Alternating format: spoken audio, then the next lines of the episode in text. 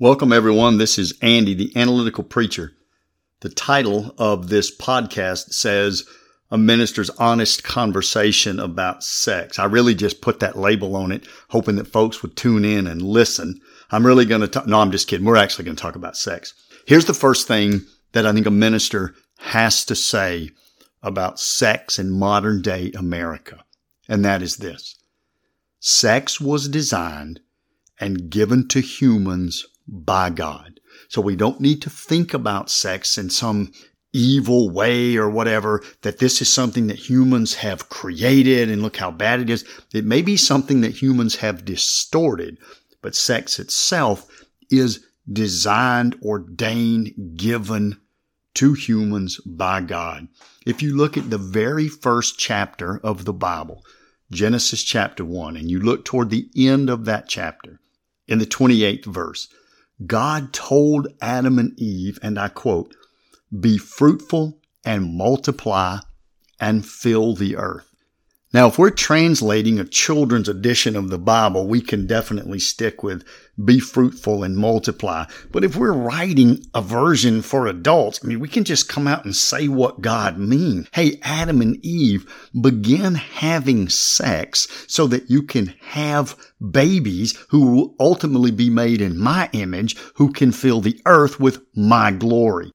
So we see from the very beginning, this was part of God's plan within a one woman, one man biblical marriage. Sex is God ordained, God given, and God approved. So if we're trying to be some prude, we want to look righteous in front of other people. Maybe we say something like, Oh, yeah, really sex has turned out to be bad. Or, you know, I wish sex had never been created. Look at all the pain it causes in the world.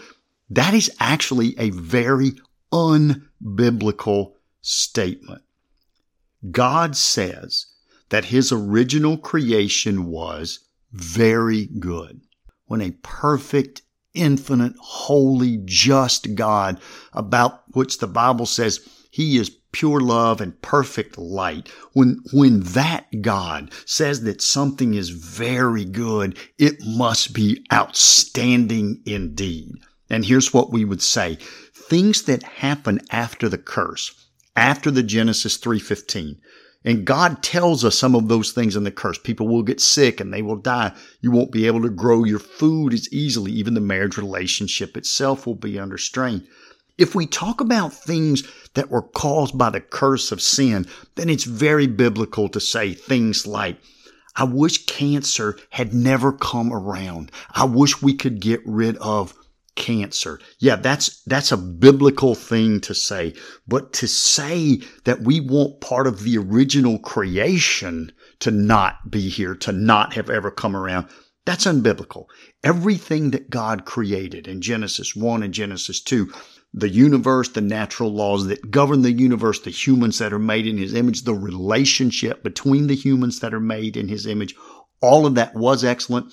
All of that is excellent if preachers just constantly tried to talk down about sex, talk about how horrible it is and all the pain that it causes and all these sort of things, and we just wrap it into a total blanket, sex equals bad, we're not going to have any credibility because people are going to be saying in their mind, well, then you must not be doing something right because it's actually not bad at all.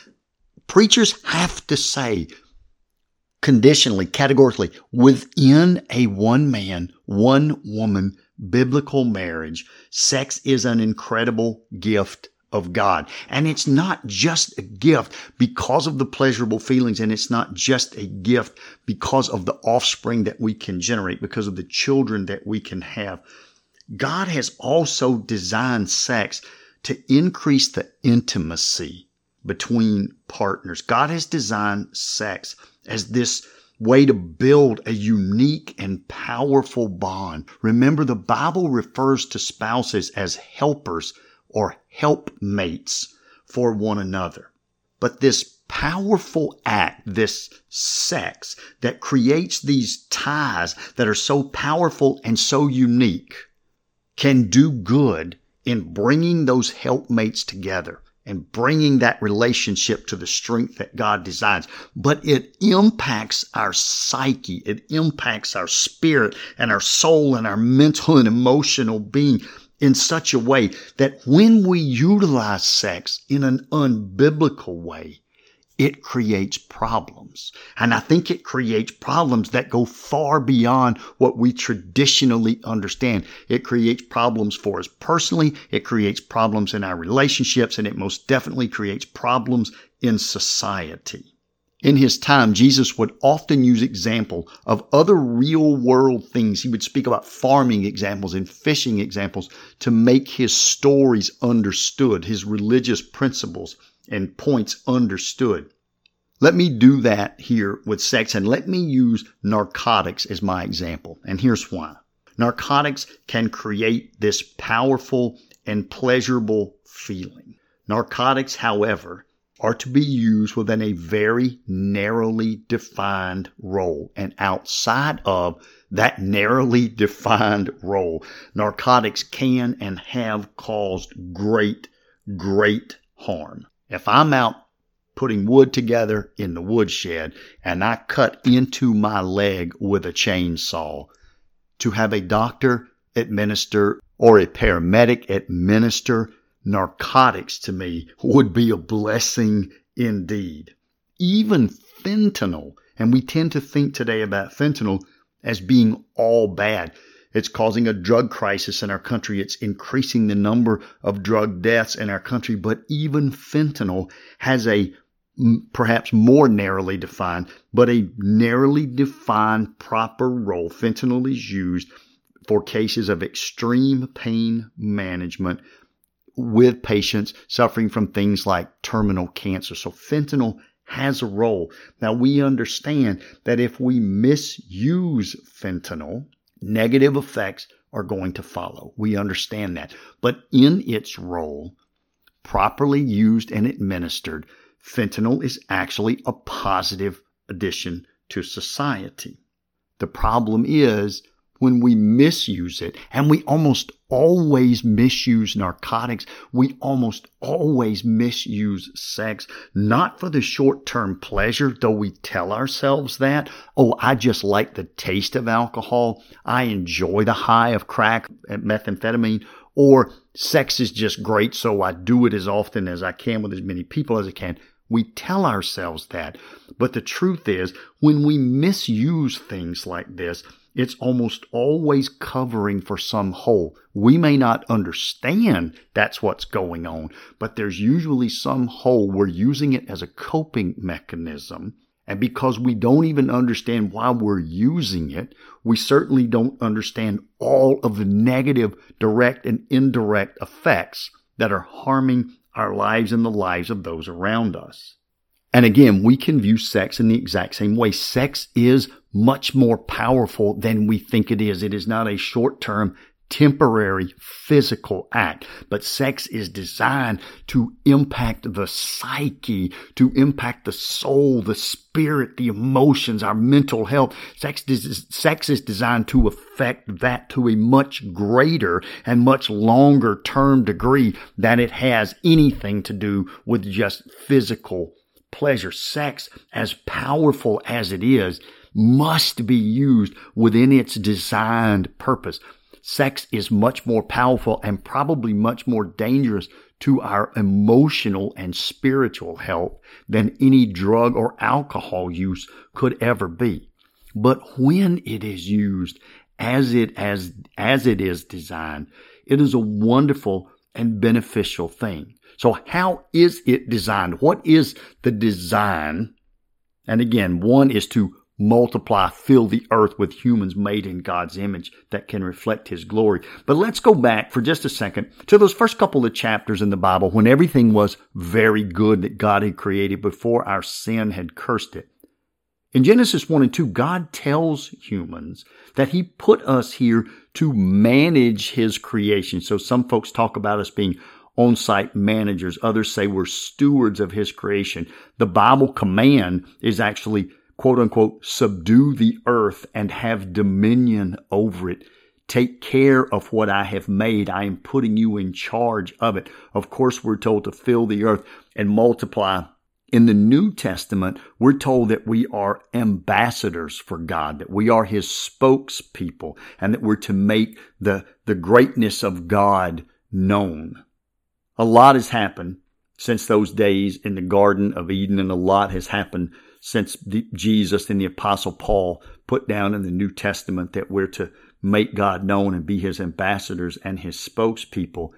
But the reason humans were made, the image in whom we are made, has remained exactly the same. And we need to understand our lives are to be first used for God, to make God known, to give God glory, and to manage what He provides for us in this physical creation in which we live. And when we begin to understand that our purpose for existing is to glorify God, is to put Him first, is to work for Him as His steward and His manager, then we understand what helpmate means even more.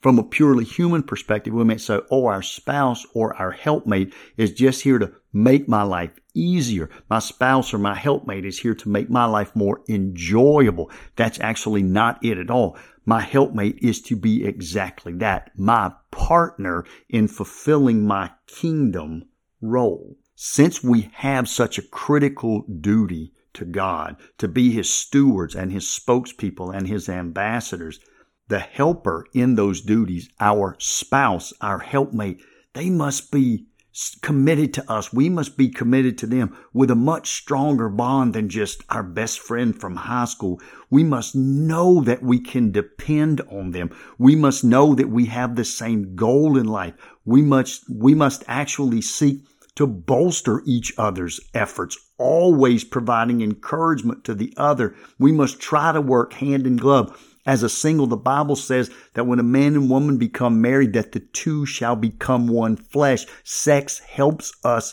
complete that. It helps us to become so that we literally work as a single unit. And it works to shore up our weaknesses. We often hear the phrase opposites attract. That is true. And here's the reason. Because if I am weak in an area, but my spouse, my wife, my helper, my helpmate is strong in that area, then as a unit, we become better stewards and better ambassadors for our God. And that is what sex, one of the things that sex is trying to imprint on the psyche. It's one of the attributes that sex allows a man and wife couple to build together. So it's more than just a momentary pleasure or even a way to have children. I should go back to our drug example for just a second and, and, make sure I explicitly say the misuse of sex is really never about the immediate pleasure it provides. There is always some ulterior motive. And again, even if we don't understand it, but a person may have a misunderstanding of who they are. They may have a misunderstanding of where they belong, feeling that they don't belong anywhere and desperately searching for approval and validation. We may be frustrated that we can't control or exert power over the things in life that we want to be able to exert power and control over. And for those and a thousand other reasons, mental deficiencies, emotional immaturities, or spiritual holes in our life, we turn to things like the misuse of drugs and the misuse and the overuse of sex outside of a biblical marriage. But just like with the misuse of drugs, the misuse of sex outside of the one man, one woman, husband and wife marriage creates problems. One, it keeps us from identifying and addressing the damage within us that caused us to seek that comfort and that coping mechanism to begin with. And ultimately, as sex becomes a bigger and bigger part, the misuse of sex becomes a bigger and bigger part of our lives. It creates new direct and new indirect issues in addition to the damage from which we were already suffering. And it makes it harder and harder to diagnose and to reverse the damage that was originally there and the new damage that we've done to ourselves. And just like we would say to someone, don't start playing around with methamphetamine or crack or fentanyl because the long term biological and psychological consequences are not worth it. The, the, the impact on your job and your family and your relationships and your money, it's just not worth it. We would essentially say the same thing about sex. If you cut into your leg with a chainsaw, I highly recommend narcotics at the first possible moment. And when you are married to your biblical helpmate, then I highly recommend sex at the first possible moment. But we need to understand the misuse of sex is very similar in some ways to the misuse of drugs in our society. Let me throw in one additional scriptural thought before we close out here. I want to read some verses that the apostle Paul wrote in what we call First Thessalonians. It's a book in the New Testament, First Thessalonians chapter four. And I'm going to read the first six verses. Paul says this. Finally, then, brothers, we ask and urge you in the Lord Jesus that as you receive from us how you ought to walk and to please God, just as you are doing, that you do so more and more for you know what instructions we gave you through the Lord Jesus. For this is the will of God, your sanctification. Think of that word as meaning spiritual or Christian maturity, your continued growth in your faith. So he says, for this is the will of God, your sanctification, your ongoing growth, your spiritual maturity, that you abstain from sexual immorality that each one of you know how to control his own body in holiness and honor, not in the passion of lust like the Gentiles who do not know God. Here comes the important part of our verse. That no one transgress and wrong his brother in this matter, because the Lord is an avenger in all these things, as we told you beforehand and solemnly warned you. Paul is literally saying this. I spent some time with you guys and I taught you what it means to be a Christian. I want to remind you that you're not supposed to just become a Christian, but you're supposed to grow and mature as a Christian. That's God's will that you're sanctified, that you continue to get better. The first thing I need you guys to do in this horrible Roman city where you live is to begin to abstain from sex outside of a biblical marriage. And then he says the verse that most folks just sort of breeze right past. I need you to abstain from sex outside of a biblical marriage so that you don't transgress each other with a wrong in this matter because God is going to avenge such things. In modern day America, we've conditioned ourselves to think that if two people have consensual sex, even if it's outside of a marriage, if two people have consensual sex, and nobody is hurt, that that is essentially a victimless sin. And it's a good excuse to misuse sex. God clearly says here that we wrong one another when we do this. There is no victimless sex outside of marriage. Even if two people both agree that it is what they want to do at this moment with each other. God still says you are wronging each other. We can go back to our drug example. If I say to you, if you say to me, I desperately want to take some methamphetamine right now, and I say to you, okay, I will take some with you, even though you want to do it. I want to do it, even though you ask me first. It's that consensual. God would still say you have wronged your brother or your sister when you offered them and participated with them in using that horrible, horrible substance. And I will avenge what you have done to them because I love them and I do not want to see them treated that way. And your role as a Christian who is being sanctified would be to say, let me help you. That is a desperate cry of someone who needs assistance. Maybe spiritual, maybe emotional, maybe mental, maybe physical, maybe all of those things. Let me help you. I will not pile on and contribute. And what this verse in First Thessalonians is saying is when we have even consensual sex outside of a biblical marriage, we wrong one another. And God hates our using and abusing each other like that so bad that he promises us solemnly, Paul says, he warns us that he will avenge those wrongs ultimately.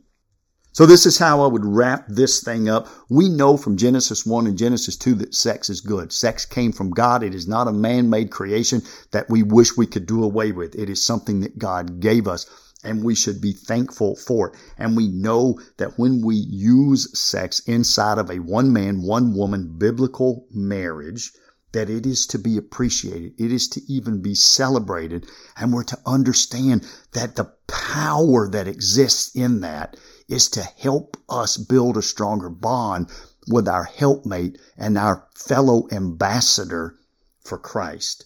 And we're also to understand that it is powerful and it can affect, it does affect our psyche in ways we don't understand. And we must always be cautious.